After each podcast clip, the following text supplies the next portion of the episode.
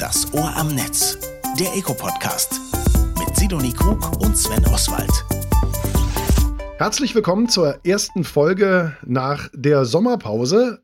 Einiges ist neu und anders, oder Sidonie?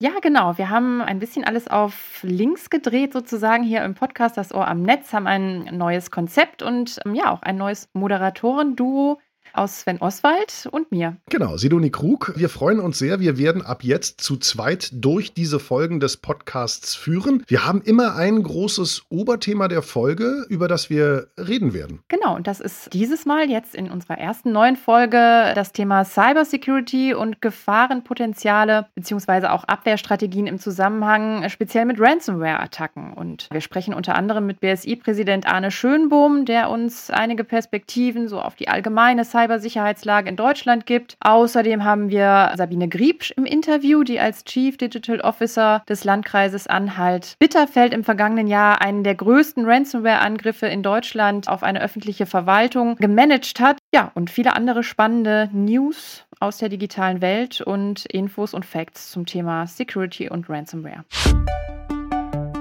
Kurz und kompakt. Neues aus der digitalen Welt. Die Bundesregierung hat ja ihre Digitalstrategie vorgestellt, letzte Woche am 31. August. Der ganz große Wurf ist es nicht geworden. Ja, es schade. ist so eine Art Metastrategie aus Gigabit-Strategie, KI-Strategie, bisschen Daten und weiteren Papieren. Cybersicherheit kommt natürlich auch drin vor. Mhm. Ja, die Ampel nimmt sich viel vor mit der Digitalstrategie. Bis 2025 will sie in die Top 10 des europäischen DESI-Vergleichs damit aufsteigen, Okay. wo wir derzeit mit Deutschland auf Platz 13 tatsächlich feststecken. Hätte ich gedacht, wir wären da schlechter dran, aber insofern ist ja noch Hoffnung, oder? Also unser Vorstandsvorsitzender Oliver Süme hat gesagt, alles in allem hätte die Digitalstrategie durchaus ein bisschen ambitionierter sein können, obgleich es natürlich gut ist, dass sie jetzt schon mal in vielen Punkten doch recht konkret geworden ist. Jetzt gerade hat ja die Schulzeit wieder richtig angefangen. Also auch in den letzten deutschen Bundesländern sind die Kids jetzt wieder in der Schule. Und natürlich finden viele Menschen in Deutschland es wichtig, dass es digitalen Unterricht gibt, beziehungsweise digitale Kompetenzen spätestens ab der Grundschule vermittelt werden. Da gab es gerade eine aktuelle Umfrage. Über drei Viertel, 77,2 Prozent, fordern Informatik als Pflichtfach in Deutschland. Das zeigt eine bevölkerungsrepräsentative Umfrage. Es waren 2500 Befragte. Und eine Eco-Umfrage, die sagt, dass 46 Prozent der Befragten für die Förderung digitaler Kompetenzen bereits ab der Grundschule sind und zwar schon so im Alter zwischen sechs und zehn Jahren. Was mich ein bisschen überrascht hat, es geht gar nicht primär darum, denen sofort Programmieren beizubringen, sondern der Umgang mit Mobbing und Hass im Netz, den halten 64 Prozent für besonders wichtig. Der sichere Umgang mit dem Internet und, Achtung, Datenschutzkenntnisse, ja, man hat dort zugelernt, immerhin noch 58,7 Prozent und außerdem Grundbegriffe der Digitalisierung kennenlernen, das sind 45 Prozent und die klassische Programmierung und Datenanalyse, da sind nur 26 Prozent der Befragten der Meinung, dass das jetzt die wichtigste Kompetenz sein soll. Also das hat mich auf jeden Fall ein bisschen überrascht, dass die Forderung kommt, schon früher anzufangen, digitale Kenntnisse zu vermitteln. Das war natürlich klar. Und was auch überhaupt gar kein Wunder ist im Moment, wir haben gerade ein ganz anderes Thema, ja. Also wenn Russland uns den Gashahn zudreht, wir sehen ja überall explodierende Energiepreise. Das ist gerade ein Riesenthema, natürlich auch in der IT-Branche. Ja, beziehungsweise man fragt sich natürlich, welche Alternativen haben wir denn? Und da gibt es ganz spannende Zahlen im Kontext Rechenzentren und Abwärme. Rechenzentren produzieren ja wahnsinnig viel Wärme. Das kommt einfach durch den Betrieb, durch den technischen Betrieb. Die Server müssen ja gekühlt werden. Da entsteht ganz viel Energie und eben Abwärme, die im Moment häufig einfach nur verpufft, also einfach nur in die Luft geblasen wird. Und es gibt Berechnungen, zum Beispiel für die Stadt Frankfurt am Main, ist ja einer der größten Standorte tatsächlich auch, Mhm. mit über 60 Datacentern in Deutschland. Weltweit der größte Internetaustauschknoten DKIX steht auch dort. Allein die Stadt Frankfurt könnte bis 2030 rein rechnerisch, wenn es denn technisch möglich wäre, sämtliche Wohn- und Büroräume durch die Abwärmenutzung quasi klimaneutral heizen. Halleluja, das sind doch mal gute Nachrichten, wenn wenn man gerade mitkriegt, dass bei neuen Gasverträgen die Preise mal eben auf Faktor 6 oder sogar aufs Achtfache angestiegen sind, dann ist es ja wahrscheinlich nur noch eine Frage der Zeit, bis Berlin sich auch so heizt, oder? Ja, schön wär's, Sven. Es ist so ein bisschen, wie gesagt, es bietet große Potenziale, ist aber kurzfristig dann leider doch keine Alternative zu Gas, denn Bela Waldhauser, der Sprecher unserer Allianz zur Stärkung digitaler Infrastrukturen im ECO, sagt, die traurige Realität ist leider, um den aktuellen Energiebedarf mit Abwärme zu decken, hätte die Bundesregierung hier einfach zehn Jahre früher ansetzen müssen. Ja, also Deutschland hm. hat die Wärmewende schlichtweg verschlafen. Bund und Länder und Kommunen hätten halt hier schon sehr viel eher in das Fernwärmenetz investieren müssen. Und er sagt auch, dass es bei sogenannten Wärmenetzsystemen der vierten Generation möglich ist, Rechenzentrenabwärme kostengünstig sowie effizient einzubinden und die daraus gewonnene Energie über mehrere Kilometer hinweg an Haushalte und Gewerbeanbieter zu verteilen. Nur dafür müssen eben gewisse Voraussetzungen geschaffen werden in den Kommunen, in Bund und Ländern und das ist leider bisher nicht passiert. Ich habe ja dieses Jahr Urlaub in Norwegen gemacht und die Norweger, die kriegen das zumindest ja sehr gut hin. Also insofern nochmal ein lieber Gruß an die Damen und Herren in der Bundesregierung einfach mal in Norwegen abgucken gehen. Da funktioniert das mit der Rechenzentrum Abwärme schon ziemlich gut. Unser Hauptthema heute ist ja Internet Security und wir haben da einen besonderen Augenmerk auf das Thema Ransomware gelegt. Das klingelt natürlich bei allen sofort im Ohr, aber was war denn jetzt Ransomware eigentlich nochmal? Das Ohr am Netz. Kurz zusammengefasst. Der Begriff Ransomware oder auch Erpressungssoftware beschreibt unterschiedliche Schadprogramme. Damit verschaffen sich Cyberkriminelle Zugriff auf den Computer. Sobald der Schadcode das Computersystem infiltriert, werden alle verfügbaren Daten verschlüsselt oder der Zugriff für die Nutzenden verwehrt. Für die Entschlüsselung oder die Freigabe der eigenen Daten fordern die Kriminellen anschließend ein Lösegeld. Mehr als 24 Milliarden Euro betrug der jährliche Schaden durch Ransomware in Deutschland. Diese Summe gab das BKA im Bundeslagebild Cybercrime an. Insgesamt wächst die Bedrohung durch Cyberattacken in Deutschland, schätzen Sicherheitsexpertinnen. In der Eco-Sicherheitsumfrage 2022 halten 93 Prozent der Befragten die Bedrohung durch IT-Sicherheitsvorfälle für wachsend und stark wachsend. Knapp 17 Prozent berichteten von einem gravierenden IT-Sicherheitsvorfall in ihrem Unternehmen. Dabei bleibt Ransomware die Bedrohung Nummer eins. Denn wenn es zum IT-Sicherheitsvorfall kommt, dann ist das Unternehmen meist Opfer einer Ransomware-Attacke. Das Ohr am Netz. Kurz zusammengefasst. Okay, Sven, jetzt haben wir gehört, was Ransomware-Attacken eigentlich so sind. Hast du selber schon mal quasi drauf reingefallen oder schon mal Opfer geworden? Nee, also ich habe natürlich diese Phishing-Mails auch bekommen. Ne? Also ganz klar, regelmäßig. Und in meiner Eigenschaft als, ich sag mal, IT-Erzähler habe ich an vielen Stellen auch immer alle anderen davor gewarnt, auf solche Links zu klicken und sich Sachen auf den Rechner zu ziehen, von denen man nicht so genau weiß, wo sie herkommen. Zum Glück bin ich bisher verschont geblieben und auch wirklich zum Glück, weil ich muss an dieser Stelle gestehen, was so regelmäßige Backups machen angeht, bin ich eine richtige Pfeife. Also da bin ich ganz, ganz schlecht drin. Ich habe meine wichtigen Sachen in der Cloud, weiß es wahrscheinlich besser als die meisten anderen und trotzdem bin ich da sehr, sehr leichtsinnig. Wie ist es denn bei dir, Sidonie? Bist du mal angegriffen worden oder wurden dir deine Daten mal weggekidnappt? Nee, Gott sei Dank bisher noch nicht. Aber wir haben hier beim ECO tatsächlich auch so ein Programm, das die Mitarbeiter und Mitarbeiterinnen ja sensibilisiert, ja, und für die Gefahr und den möglichen Ablauf auch solcher Attacken so ein bisschen ja wach hält. Das heißt, so in unregelmäßigen Abständen schickt uns dieses Programm ja so Art Fake-E-Mails, die eben genauso aussehen, wie Phishing-Mails aussehen könnten. Also euer Programm schickt euch Fake Fake-E-Mails, ja? Ja, genau. Da bekomme ich Fake-Fake-E-Mails. Genau, da bekomme ich dann so eine Mail zum Beispiel von meinem Geschäftsführer, Harald Sommer. Das sieht dann auch wirklich so aus, als käme das von ihm. Notfall-Mail, er braucht dringend die Daten der Geschäftsvisakarte, weil er mit seinem Mietwagen irgendwo festhängt oder so. Auf sowas falle ich natürlich auch nicht rein. Das ist schon relativ offensichtlich. Aber manche sind tatsächlich ganz schön ja, verführerisch. Ja? Zum Beispiel letzte Woche erst bekam ich den Hinweis von unserer Office-IT, dass mein E-Mail-Postfach voll sei und ich dringend äh, eine Vergrößerung des des Speicherplatzes irgendwie jetzt veranlassen müsste. Natürlich dann unter Angabe meines Passworts und so weiter. Und da wurde ich dann auch so ein bisschen äh, hellhörig. Da wäre ich fast drauf reingefallen. Und ja, da war ich kurz versucht, tatsächlich einfach auf den Link zu klicken. Ja, auf den Link klicken, das ist immer eine große Gefahr, gerade wenn es um das Thema Ransomware geht. Und die ist natürlich auch eine riesige Gefahr für kleine und mittelständische Unternehmen, die vielleicht nicht so aware sind wie ihr bei euch da beim Eco, die keine Software haben, die ihnen Fake-Fake-E-Mails schickt, um ein bisschen zu trainieren, wie ich damit umgehe.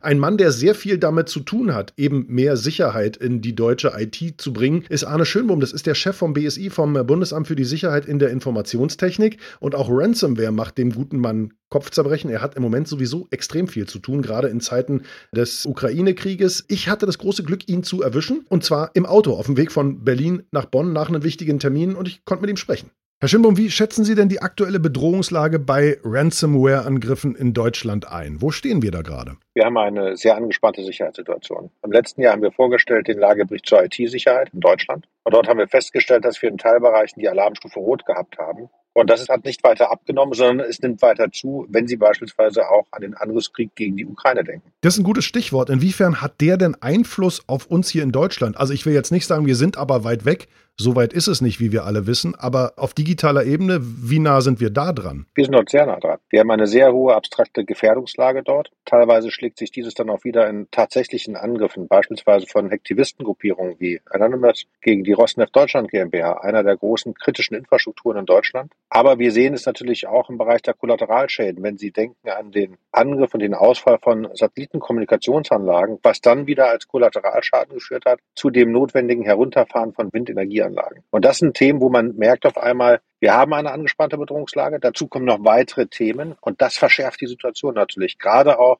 für die Wirtschaft in Deutschland. Bevor wir jetzt mal auf die Wirtschaft gehen, möchte ich gerne den Ball aufnehmen. Sie haben gerade schon gesagt, also Rosneft, Sie haben gerade gesagt Windkraftanlagen, also alles kritische Infrastrukturen, eigentlich die, die besonders schützenswert sind und gerade die stehen jetzt zumindest gefühlt in der ersten Line of Fire. Sind die denn sicher? Also kann ich noch ruhig schlafen, Herr Schönbrunn? Ja, ich glaube schon, dass sie äh, gut schlafen können, weil die Sicherheitsbehörden arbeiten natürlich Tag und Nacht daran, dass solche Angriffe auch erfolgreich abgewehrt werden. Und wir unterstützen hier sehr stark die kritischen Infrastrukturen mit unseren Mobile Instant Response Teams, mit Warnhinweisen und Warnungen. Aber man muss es natürlich auch ernst nehmen als kritische Infrastruktur und auf diese Warnungen dezidiert eingehen und dann entsprechende Handlungsempfehlungen, die wir ausgesprochen haben, auch umsetzen. Nicht reden, handeln, ist hier angesagt. Das heißt also, wenn vom BSI eine Ansage kommt, dann nicht mehr lange hinterfragen, sondern tun, weil sonst könnte es zu spät sein. Herr Schibbum, aus Ihrem Gefühl werden Sie denn, ich sag mal, bei den kritischen Infrastrukturen und auch in der Wirtschaft hier in Deutschland mittlerweile als BSI ernst genug genommen? Ja, sehr. Das BSI hat ja eine sehr hohe Reputation. Nicht nur national, auch international. Ich war gerade vor kurzem in Indien und da wurde dann auf einmal eine Studie, die wir gemacht haben zum Thema Open RAN, von dem Sicherheitsberater des indischen Ministerpräsidenten Modi zitiert. Da merkt man also, welche hohe internationale Reputation das BSI hat. Und das merkt man hier auch intern bei der Diskussion mit den kritischen Infrastrukturen. Da fragt durchaus auch einmal, ruft mich auf dem Handy an ein CEO eines großen Industriekonzerns und sagt, lieber Herr Schimmum, können Sie uns helfen? Wir glauben, wir haben hier ein Problem und wie können wir da mit dem Thema besser und anders umgehen. Das ist aber doch schon mal eine richtig, richtig gute Reaktion. Also wenn wir mal ein paar Jahre zurückgehen, dann kann ich mich erinnern, dass so eine Sachen wie, oh, wir werden gerade angegriffen, oh, wir wurden gehackt, eher unter den Teppich gekehrt wurde von der Wirtschaft aus Angst des Reputations, des Vertrauensverlustes, weil ich meine, was haben digitale Unternehmen als das Vertrauen ihrer Nutzer? Gab es dann Umdenken? Also gab es da einen Schritt in die Richtung zu sagen, hey, wir müssen da zusammenarbeiten und meine Reputation leidet nicht, wenn ich transparent bin? Ja, es ist doch einfach. Wenn man Opfer Opfer einer Straftat geworden ist, dann ist es ja nicht ehrenanrührig. In der Regel beschäftigen sich die Geschäftsführerinnen und Geschäftsführer mit den Themen aktiv, versuchen die Risiken zu minimieren. Und wenn dann trotzdem etwas passiert, dann meldet man das an das BSI. Damit wird es nicht an die große Glocke gehängt. Es tut mir leid für die Medienvertreter, dass sie das nicht immer unmittelbar alles erfahren. Ach, Herr Schönbohm, wissen Sie, wir können alles essen, wir müssen nicht alles wissen. Schon klar. Aber Sie würden es gerne, das ist mir auch klar. Aber darum, wir hängen es eben nicht an die große Glocke, und wir arbeiten dann erst einmal. Und nur wenn das Unternehmen es will. Einige machen ja eine sehr offensive Strategie und sagen, wir gehen bewusst raus, um Nachahmungstäter abzustrecken und zahlen dann eben auch nicht das Lösegeld, wozu wir immer explizit raten, im Bereich Ransomware. Gehen Sie auf Lösegeldzahlungen nicht ein. Wer einmal gezahlt hat, zahlt wiederholt und feuert Nachahmungstäter an. Das sind so Dinge, mit denen wir uns beschäftigen. So, und das ist schon der erste ganz konkrete Tipp auch in Richtung KMUs, also kleine und mittelständische Unternehmen. Welche weiteren Tipps hätten Sie denn aus Sicht des BSI, Herr Schönbohm, und aus Ihrer Erfahrung? Wie sollte ich, wenn ich jetzt, keine Ahnung, also nehmen wir mal an, ich werde mit meiner kleinen Agentur angegriffen, meine Daten sind auf einmal verschlüsselt und da steht, zahlen Sie 0, schieß mich tot Bitcoin oder wir löschen Ihre Daten. Was sollte ich tun? Wie gehe ich vor? Also erstmal, es ist ja so wie im realen Leben auch im Bereich der Gesundheit. Vorsorge ist immer besser als Nachsorge. Das heißt, stellen Sie sich als Person, als Unternehmerin oder Unternehmer so auf, dass Sie sich auch mit Grundfragen der IT, der IT-Sicherheit beschäftigen. Das gehört dazu, dass sie regelmäßige Backups machen ihrer Daten, die nicht automatisch überschrieben werden, sondern die sie dann auch mal proben, wieder einzuspielen, um zu sehen, ist denn die Datenqualität, die ich abgespeichert habe in dem Backup, auch eigentlich weiterhin verfügbar und vernünftig einsetzbar. Dass wir dann hingehen und sagen, wie beispielsweise Microsoft Exchange, wenn es dort Updates gibt, dass diese sofort automatisiert eingespielt werden. Also so eine Art Update-Management. Beim Thema Microsoft Exchange Fahrstelle mussten wir über 9000 kleine mittelständische Unternehmen mit dem Bundesadler anschreiben per Post, weil die auf alle anderen Aufrufe nicht reagiert haben, damit diese dann dort abgedatet werden. Und das sind ganz einfache Beispiele, wo man sagen kann, wenn man sich damit ein wenig beschäftigt, dann nimmt man das Thema ernst, weil das ist das Lebenselixier von den mittelständischen Unternehmen. Das ist die digitale Kompetenz. Herr Schönbrunn, wie oft raufen Sie sich denn vorhandenes Resthaar, wenn Sie so mit, ich sag mal, dem typischen mittelständischen Unternehmer ins Gespräch kommen, der ja vor vielleicht ungefähr zehn Jahren noch gesagt hat, ach, Security, dat, äh, damit habe ich nichts zu tun, das ist nicht meine Baustelle. Gibt's die noch? Ja, Oswald, ich bin sehr froh, dass Sie das richtig formuliert haben. Äh, da ich ja wenig Haare habe, kann ich mir sie auch nicht mehr raufen. Also von daher kann das nicht mehr so vorkommen. Aber es ist sehr einfach. Natürlich ist das ein kontinuierlicher Prozess. Und je mehr man seine Prozesse digitalisiert, weil man große Chancen hat, umso mehr setzen sich die Unternehmer natürlich auch mit dem Thema auseinander, wie gehe ich mit den Risiken entsprechend um. Und das merkt man, kommt an mittlerweile. Und es kommt auch an, weil die Bedrohungslage, wie wir sie darstellen, auch sehr genau gesehen wird, akzeptiert wird und in verschiedene Geschäftsmodelle einfließt. Denken wir beispielsweise an die Cyberversicherung. Jetzt gehen wir nochmal zurück auf die konkreten Tipps. Also wir haben angefangen mit auf keinen Fall Lösegeld zahlen und wir haben gesagt, Leute, Vorsorge ist besser als Nachsorge. Kümmert euch im Vorfeld darum, dass ihr Backups habt und vor allem lernt auch, wie ihr die wieder einspielt, damit ihr einen reibungslosen Betrieb aufrechterhalten könnt, wenn jetzt plötzlich mal was passiert. Welche Tipps, wenn es jetzt vielleicht doch mal passiert ist, haben Sie denn noch parat? Melde diesen Vorfall an die Meldestelle des BSI. Wir haben ja ein Service Center eingerichtet, das ist zu normalen Büroöffnungszeiten da. Sie können es auch per E-Mail machen, sogar per Fax kann man es uns schicken. So sind wir strukturiert, wenn Ihre IT ausfällt, dass man das so versenden kann. Bitte nicht per Post, aber nehmen Sie andere Kommunikationsmöglichkeiten.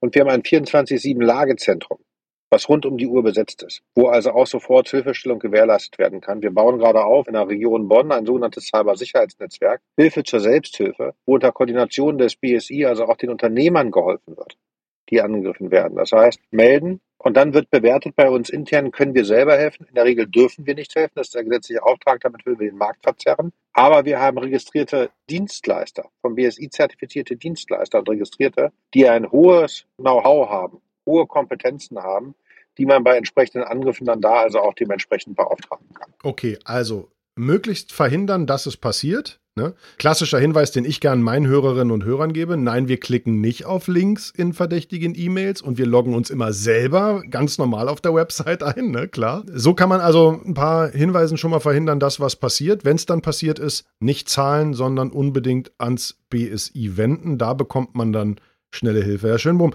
wenn Sie sich was wünschen dürften, nehmen wir mal an, ich wäre jetzt hier die Wunschfee-Prinzessin und hätte so ein Zauberstäbchen und würde Ihnen einen Wunsch erfüllen. Was würden Sie sich denn keine Ahnung, von den Unternehmerinnen und Unternehmern, von den Kollegen in der Politik, von der Welt im Universum wünschen, damit wir zukünftig sicherer sind in unserer IT? Was ich mir wünsche, ist, dass mindestens 15 bis 20 Prozent der Ausgaben für IT und Digitalisierung in den Bereich Informationssicherheit hineinfließen und dass die Kompetenz der Entscheiderinnen und Entscheider im Bereich der Informationssicherheit, ich sag mal, um den Faktor 3 gestiegen ist. Und dann diskutieren wir das nächste Mal darüber, was heißt Faktor 3. Da freue ich mich drauf. Jetzt wünsche ich Ihnen erstmal noch einen angenehmen Tag. Vielen, vielen Dank für Ihre Zeit und die vielen Informationen. Und meine Damen und Herren, wenn es mal schief geht oder Sie mehr wissen wollen, Sie finden alles auf den Websites des BSI. Arne Schönbum war das. Vielen Dank. Ich danke Ihnen, Auswahl. Ja, das sind ja tolle Tipps, die wir da von Arne Schönbum gehört haben, wie das Ganze in der Realität aussieht, wenn man mit seiner Organisation, seiner Verwaltung Opfer einer Ransomware-Attacke geworden ist. Das musste letzten Jahres der Landkreis Anhalt-Bitterfeld erfahren. Dort drangen am 6. Juli 2021 Cyberkriminelle in die Systeme der Verwaltung ein, verschlüsselten dort die Daten und übermittelten ein Erpresserschreiben mit Lösegeldforderungen.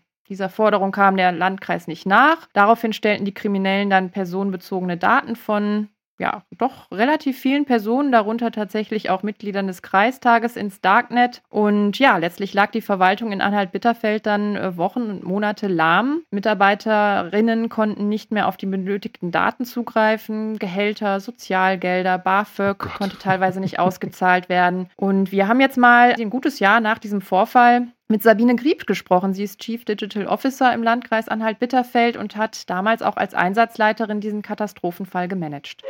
Echt jetzt? Der Eco-Realitätscheck.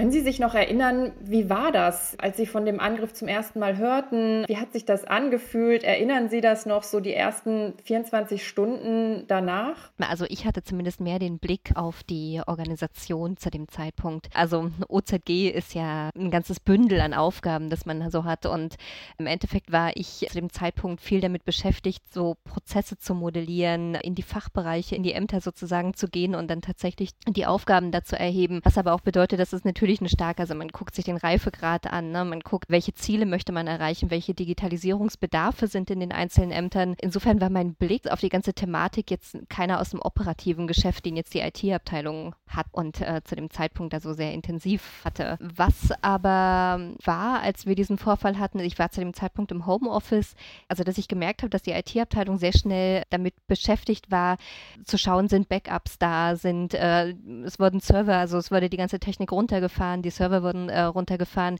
Man hatte die sukzessive wieder versucht hochzufahren, zu schauen, ob die Verschlüsselung weitergeht. Und dann war natürlich die ganze Thematik, die man dann eben hat, welche Meldungen müssen ans Land gehen, welche Meldungen müssen beispielsweise an den Bund gehen, welche Stellen werden damit eingebunden. Das war sozusagen äh, zu dem Zeitpunkt dann gleich meine Aufgabe. Also man hatte mich gleich zu Anfang informiert. Ich war aber nicht per se beteiligt. Also diese Beteiligung, das kam dann über die äh, Berufung in den Stab für außergewöhnliche Ereignisse und später dann in den, also als der Katastrophenfall ausgerufen wurde und ich dann technische Einsatzleitung wurde. Wussten Sie denn sofort, womit Sie es jetzt hier genau zu tun haben, was das für Ausmaße hat und was jetzt zu tun ist? Hat man überhaupt für sowas so eine Art Playbook in der Schublade? Der Landkreis hatte kein Playbook für eine Katastrophe diesen Ausmaßes. Also alles, was so Wiederherstellungs- Pläne, also wieder Anlaufpläne und so weiter ging. Das hatten wir tatsächlich nicht. Was man aber weiß, ist so, wie die ersten Stunden ablaufen, also dass man die Technik runterfährt, dass man, also welche Meldungen man macht und im Endeffekt auch welche Dienstleister, welche externen Dienstleister, also wir haben eine externe Firewall und sowas zu dem Zeitpunkt gehabt, wen man dann anruft und wen man beteiligt und wen man natürlich auch im Haus informiert und wie man seine Mitarbeiter informiert, dass eben nicht jetzt per USB-Stick Daten nach Hause ins Homeoffice gerettet werden, um dort weiter bearbeitet beobachtet zu werden. Insofern ist einem schon bekannt, was ein Ransomware-Angriff ist, dass natürlich die öffentliche oder dass zumindest der Landkreis, die Landkreisverwaltung dann zusammenfällt wie ein Kartenhaus innerhalb weniger Minuten. Das ist einem in dem Moment noch nicht klar. Der Vorfall in Ihrem Landkreis war ja auch deswegen so besonders, weil zum ersten Mal als Reaktion auf einen solchen IT-Sicherheitsvorfall tatsächlich auch der Katastrophenfall ausgerufen wurde und dann auch Amtshilfe der Bundeswehr für den Cyberraum angefordert wurde. Können Sie da den Hintergrund mal ein bisschen erklären? Warum haben Sie so gehandelt und würden Sie das im Nachhinein wieder genauso entscheiden? Der Katastrophenfall, warum der ausgerufen wurde, ist tatsächlich, dass wir zu dem Zeitpunkt klar aussagen mussten, dass wir nicht wissen, wann wir wieder am Netz sind. Das heißt also, dass die erste Aufgabe der öffentlichen Verwaltung, der Landkreisverwaltung ist natürlich der kommunalen Daseinsvorsorge sicherzustellen. Und das heißt also, die, dieser Katastrophenfall, beziehungsweise, dass wir diese Aufgabe nicht wahrnehmen konnten, das läuft natürlich nicht stressfrei für die Gesellschaft ab. Das heißt, nicht zu wissen, wann ich die Leistung wieder erbringen kann. Also und das wirklich gar nicht zu wissen. Also ich weiß nicht, ob es nächste Woche ist oder ich weiß nicht, ob es in einem Monat ist oder in zwei Monaten ist. Das hat sich natürlich auch über die Presse so weitergetragen, was natürlich dann dazu führt, dass wenn Menschen, die wirklich in einer Notlage sind, ob das jetzt Sozialhilfeempfänger sind oder ob das Menschen sind, die auf Unterhaltsvorschuss, auf Altenhilfe und so weiter angewiesen sind, auf Leistungen nach dem Asylbewerberleistungsgesetz, wo ja auch Barauszahlungen sind, wo ich zu dem Zeitpunkt vor der technischen Herausforderung stehe, dass beispielsweise auch für das Kassensystem die Alarmanlage nicht funktioniert, ist natürlich ähm, die ganze Situation so, dass ich auf der einen Seite vor Ort nicht wirklich leistungsfähig bin, äh, weil ich natürlich auch noch die andere Katastrophe habe, nämlich die Pandemie, dass ich Menschen vor dem Haus warten lassen muss, wo natürlich auch Situationen, man redet miteinander, Situationen schaukeln sich hoch. Also insofern war das durchaus die richtige Entscheidung, eben den Cut-Fall auszurufen, insbesondere auch, um eben handlungsfähig zu sein. Insofern war das absolut die richtige Entscheidung, diesen Cut-Fall auszurufen.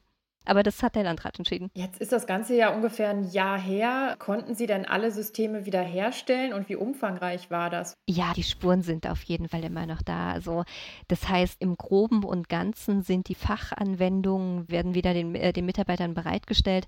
Allerdings ist in großen Teilen Homeoffice noch nicht möglich. Teilweise müssen Daten erstmal wieder bereitgestellt werden, gesäubert werden, um dann in den Fachanwendungen zur Verfügung zu stehen. Und teilweise sind natürlich Schnittstellen noch nicht, funktionieren noch nicht so wie sie funktionieren sollten oder wie sie im Vorfeld funktioniert haben. Also das heißt, diese ganze Verbindung E-Akte, E-Rechnung und so weiter. Also das merkt man quasi jeden Tag, dass noch nicht alles da ist, aber eben die groben Aufgaben sind erledigt. Ja, also ich würde sagen zu 90 Prozent. Haben sich denn die IT-Sicherheitsbestimmungen jetzt in Ihrem Landkreis verändert? Haben Sie sprichwörtlich aufgerüstet und merken Sie auch, dass IT jetzt seit dem Vorfall ja vielleicht eine höhere Relevanz oder Aufmerksamkeit oder auch Wertschätzung erhält in der Verwaltung? Unser IT-Leiter sagte letztens in der Besprechung, wir sind jetzt zu 200 Prozent sicherer. Das ist definitiv eine Ansage. Man muss aber gucken, von welchem Level wir kamen. Also insofern, es ist um einiges sicherer in der Verwaltung. Ich will jetzt nicht allzu viele Details immer sagen, aber spätestens mit dem IT-Sicherheitskonzept, das direkt im Nachgang sozusagen umgesetzt wurde, sind wir um einiges sicherer geworden. Also das heißt auch spätestens jetzt mit der Multifaktor-Authentifizierung sind wir sicherer.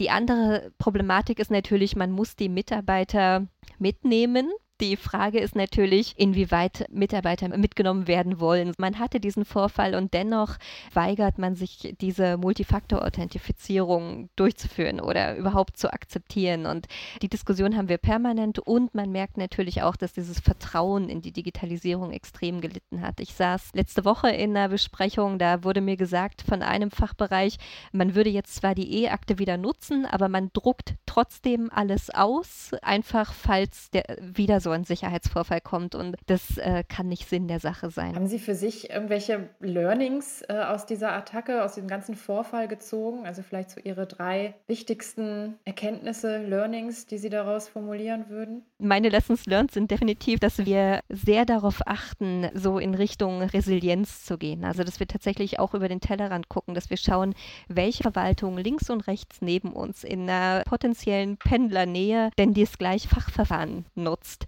welche Prozessabläufe wir sozusagen haben und wie wir das vor allem auch in Papierform nochmal sicherstellen können.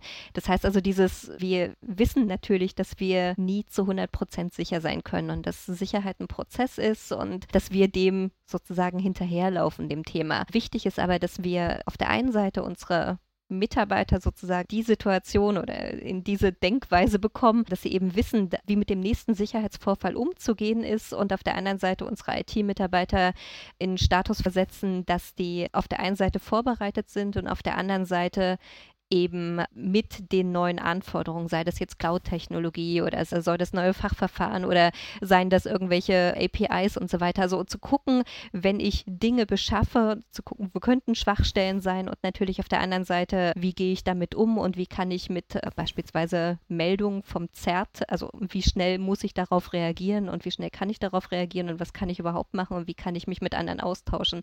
Also ganz wichtig ist die Vernetzung und dieser Austausch auf der einen Seite auf der organisatorischen Ebene, auf der anderen Seite natürlich auch auf der IT-Ebene und das gesagt, man lernt im Job mit neuen Anforderungen umzugehen. Danke Ihnen ganz herzlich für das Gespräch, Frau Kriebsch.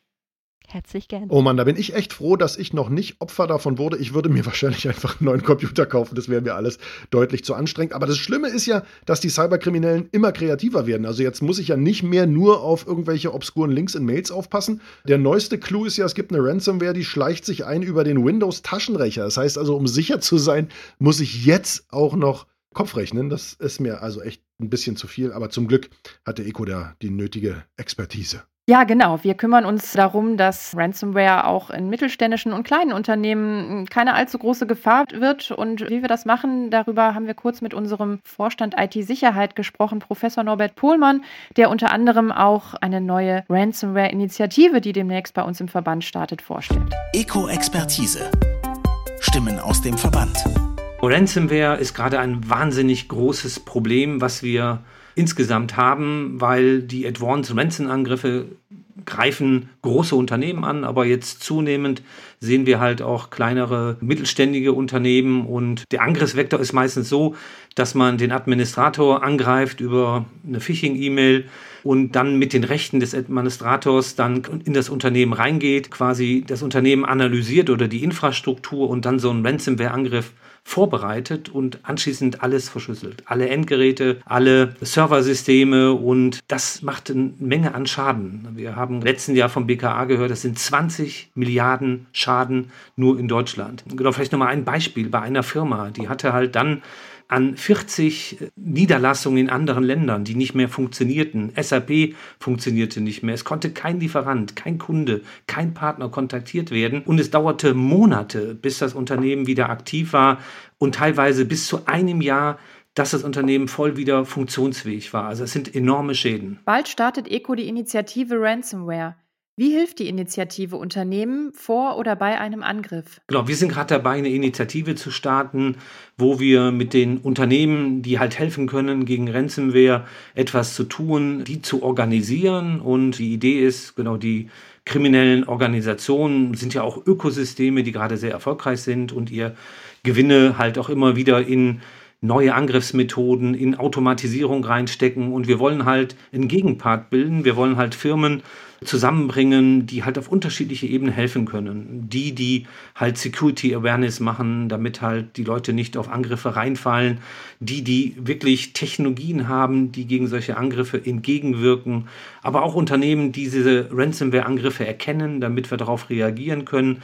Aber auch Unternehmen, die helfen, wenn es passiert ist, die helfen den Unternehmen, schnell wieder aktiv zu werden und schnell wieder die IT ans Laufen zu kriegen. Welche Vorteile bringt es für Unternehmen, wenn sie sich in der Initiative Ransomware engagieren? Also unsere Idee ist, dass wir halt aufzeigen, dass es ein komplexes Thema ist, dass man mehrere Kompetenzen braucht von Unternehmen, um sich wirklich gut zu schützen und dass halt die Unternehmen, die das in dem Risiko stehen, halt einfach sagen, okay, ich baue zu allen Unternehmen, die mir in allen Phasen helfen können, Kontakte auf und die kennen sich untereinander, die sind auch miteinander abgegrenzt oder arbeiten zusammen, um dann halt einfach darauf gut vorbereitet zu sein und insbesondere wenn was passiert, dann nicht erstmal Leute zu suchen oder Firmen zu suchen, sondern dann schon eine Beziehung dazu zu haben, damit das dann schnell passieren kann, weil da zählt jede Stunde und da zählt jede Kompetenz und da braucht man Unternehmen, die Erfahrung haben, damit man wirklich wieder schnell leistungsfähig die IT-Systeme nutzen kann. An wen richtet sich die Initiative? Die ersten Schritte der Initiativen, die haben wir umgesetzt, aber wir suchen noch weitere Firmen, die mitmachen wollen. Also wenn sich jemand dafür interessiert, hier bei der Initiative zu helfen und hier eine große Schlagkraft gegen Advanced Ransomware aufzubauen, der soll sich einfach bei uns melden und ist gerne eingeladen, mitzumachen, einer der größten oder das größte Problem, was wir gerade haben, gemeinsam zu bekämpfen. Und jetzt ist Ransomware bei weitem nicht die einzige Gefahr, die in den digitalen Weiten da draußen auf uns oder auch auf die kleinen und mittelständischen Unternehmen lauert. Da gibt es auch noch so richtig alten Kram wie die sogenannten guten alten Denial of Service Attacks. Also der Moment, wenn ein Rechner viele andere fernsteuert, die dann wiederum eine Website oder einen Server angreifen und den einfach mal schlicht lahmlegen. Wir haben ja hier in diesem Podcast das Ohr am Netz auch immer die Möglichkeit, dass sich ein Unternehmen oder ein Mitglied aus dem Verband mal den Hörerinnen und Hörern vorstellt. Ja, und in diesem Fall haben wir uns natürlich ein Unternehmen, was auch zum Thema passt, ausgesucht. Myra Security bietet als deutscher Technologiehersteller eine sichere, zertifizierte Security as a Service Plattform zum Schutz digitaler Geschäftsprozesse an. Myra ist übrigens auch Sponsor unserer Internet Security Days und wir haben mit Gregor Peter gesprochen. Er ist Technical Solutions Engineer bei Myra Security. Wir sind das Netz. Eco-Mitglieder stellen sich vor. Die Mara Security GmbH ist ein deutsches Unternehmen, was Cyber Security as a Service, also als Dienstleistung anbietet. Wir sind Technologiehersteller. Das heißt, alle unsere Produkte und Lösungen, die die Kunden bei uns beziehen können, sind bei uns im Haus entwickelt, werden weiterentwickelt, gepflegt. Und das bedeutet eben auch, dass unsere Kunden den 24-7 Service aus erster Hand bekommen. Sie schützen unter anderem auch die Webseiten und Server der Bundesregierung und arbeiten mit dem BSI zusammen. Konnten Sie in diesem Jahr in Deutschland verstärkte Cybercrime-Aktivitäten feststellen? Und welche Art von IT-Angriffen haben Sie dabei besonders häufig entdeckt? Zum einen, dass seit Jahren A, die Häufigkeit ansteigt und auch die Dauer und vor allen Dingen die Bandbreite, mit denen die Angreifer agieren. Ja, waren das also in den letzten Jahren noch, waren wir da im Gigabit-Bereich, kommen wir jetzt mehr und mehr in den Terabit-Bereich. Das ist insofern erschreckend, weil das halt von Firmen alleine eigentlich nicht mehr zu stemmen ist. Ich mache das mal ein bisschen konkreter, wie so ein Angriffsszenario aussieht. Unternehmen bekommen in der Regel ein Erpresserschreiben schreiben mit einer Lösegeldforderung in einer Kryptowährung, die es dann innerhalb weniger Tage zu zahlen gibt. Ansonsten würde die eigentliche Attacke starten. Eigentliche Attacke deswegen, weil mit dem Erpresserschreiben schon mal eine kleine Attacke, der viel gerühmte oder zitierte Schuss vor den Bug gestartet wurde. So gerade so, dass die Unternehmen das doch merken, aber nicht so schlimm, dass das Business eingeschränkt werden würde. Und das soll halt den Opfern klar machen, dass die Erpresser es hier sehr, sehr ernst meinen. Und wenn dann dieser Denial-of-Service-Attacke erfolgreich wäre oder eben mit dieser Bandbreite erfolgt, dann ist es zu 99 Prozent der Fall, dass dann eben die angegriffenen Unternehmen ihrem Tagesgeschäft nicht mehr mit ihr nachgehen können. Ja, das ist eben der eine Trend, den wir sehen, dass diese Attacken größere Bandbreiten haben, dass sie häufiger auftreten und dass die Lösegeldforderungen auch höher werden. Und der andere Trend, das ist eine aktuellere Entwicklung, gerade im Zusammenhang mit dem Ukraine-Krieg, dass die Täter eine andere Motivation haben. Da geht es gar nicht mehr um, um Geld, sondern das sind politische Akteure und die haben eine ganz andere Motivation und die können sie als Unternehmen im Zweifelsfall gar nicht mehr ausbezahlen einfach weil sie kein Erpresserschreiben kriegen. Und da ist es umso wichtiger, da als äh, Unternehmen entsprechend vorbereitet zu sein. Welche Sicherheitsmaßnahmen empfehlen Sie bei DDoS-Attacken? Man unterscheidet da zwischen Lösungen, die on-prem, also bei dem Anbieter in der eigenen Netzstruktur sind. Das hat man früher so gemacht. Ja, das skaliert nicht so, wie die Angreifer sich Bandbreite dazu kaufen oder generieren können. Und deswegen geht eigentlich die branchenweite Meinung zu den Cloud-Lösungen über, die eben sehr viel flexibler sind, kurzfristiger aufgeschaltet werden, sondern beispielsweise direkt in einem Notfall. Ja, Myra ist halt auch im Notfall dann über eine entsprechende Telefonnummer erreichbar, ist auf der Webseite nicht zu übersehen, groß in Rot. Und in dem Fall kann dann eben innerhalb weniger Stunden noch so eine Lösung aufgesetzt werden, um dann weiteren Schaden abzuwenden. Organisatorisch hatte ich auch erwähnt, ist es eben wichtig, vorbeugend Zielsysteme zu identifizieren, Verantwortlichkeiten auf Mitarbeiterebene zu klären, notfalls zu bestimmen, für den Notfall, dass die Kommunikation dann mit den Internet-Service-Providern, von irgendwann muss man ja seine Leitungen bekommen, dass man das abklärt, dass man dort entsprechende Ansprechpartner hat und sich da nicht erst im Notfall durchfragen muss und eben entsprechende Checklisten, Prozesse für den Angriffsfall zu definieren und vor allen Dingen eben auch dann die verantwortlichen Mitarbeiter im eigenen Unternehmen entsprechend zu schulen. Warum ist es besonders wichtig, den Kritissektor vor IT-Angriffen und speziell vor DDoS-Attacken zu schützen? Ja, der konsequente Schutz kritischer Infrastrukturen ist ja für unsere Gesellschaft elementar. Davon hängt unser aller Wohlergehen ab. Ja? Und wenn Kriminelle jetzt mit äh, so gesellschaftspolitischem Potenzial drohen, wie es eben der Kritisbereich hergibt, dann ist da natürlich entsprechender Handlungsdruck auf Seiten der Angegriffenen umso höher. Die Politik hat da in einem ersten Schritt schon reagiert und hat entsprechende die Gesetzgebung angepasst, beispielsweise mit dem IT-Sicherheitsgesetz, was dann insbesondere auf die kritischen Infrastrukturen abzielt und genauso eben die Kritisversorgung vom Bundesamt für Sicherheit in der Informationstechnologie, uns allen als BSI bekannt. Und das sind beispielsweise Verordnungen, die schon seit 2018 bindend sind. Und Myra hat nicht nur ein passendes Angebot zum Thema Internet Security und in dem Fall eine Hilfe gegen Denial of Service Attacks. Myra ist auch wichtiger Teil und Sponsor bei euch bei den Internet Security Days. Die starten ja demnächst, oder Sidoni? Ja, genau. Und zwar am 29. und 30. September ist es schon wieder soweit, endlich wieder live im Phantasialand in Brühl trifft sich das Who is Who der deutschen Internet-Security-Szene. BSI-Präsident Arne Schönbohm ist auch dabei und Sabine Griebsch, CDOs Anhalt Bitterfeld, die wir beide ja heute hier schon gehört haben. Aha. Zwei Tage vollgepackt mit spannenden und informativen Vorträgen, Diskussionen, Workshops zum Thema Internet-Security und quasi als Sahnekirsche obendrauf gibt es dann noch die Möglichkeit, vielleicht eine Runde mit der Black Mamba im Phantasialand zu drehen. Lassen Sie sich das nicht entgehen. Ja, das ist aber auch wirklich, wirklich ein krasser Crazy, Ort, crazy Setup. Ah, wirklich. Machen wir aber schon seit über zehn Jahren. Aber was, was war die ursprüngliche Idee dahinter? Die Leute mal Keine richtig Ahnung. durchzuschütteln, die mal wach zu Ja, kriegen, denen mal richtig. Angst zu machen? Oder also ich meine, ja, also vielleicht, Achterbahnfahren. genau, oh. zu dem Thema digitale, virtuelle Security, das Thema richtige Sicherheit oder ein äh, bisschen Angst in der Black Mamba dazu zu geben. Ich weiß es auch nicht. Ich glaube, man sammelt dann Argumente, sowas wie zu sagen, ah, IT-Security interessiert dich nicht, aber in der Black Mamba einen Sicherheitscode anlegen, na toll. Genau. Wo ist denn, äh, verstehe. Wo finde ich noch mehr Infos? Packen wir in die Shownotes rein, Packen oder? wir in die Shownotes, genau. Ja, Damit sind wir eigentlich schon am Ende der ersten Folge, also der ersten Folge nach dem Sommer. Neues Konzept, neues Moderatoren-Du, das Ohr am Netz. Sidoni, es hat mir einen Riesenspaß gemacht. ja, mir auch. Ich hoffe, allen hat es gefallen. Ja, wir hören uns in zwei Wochen wieder. Ne? Zwei Wochen Rhythmus haben wir uns vorgenommen. Genau. Wenn uns die Welt nicht mit zu viel digitalen Themen nicht komplett überholt und übereilt. In der nächsten Ausgabe, was haben wir da für ein Thema? Worum dreht sich Großes da? Thema Startups, Gründerszene, Deutschland. Die haben es auch nicht leicht im Moment in der Krise. Sprechen wir nächstes Mal drüber. Bis dann. Macht's gut. Tschüss. Tschüssi. Das Ohr am Netz, der Podcast des ECO, Verband der Internetwirtschaft.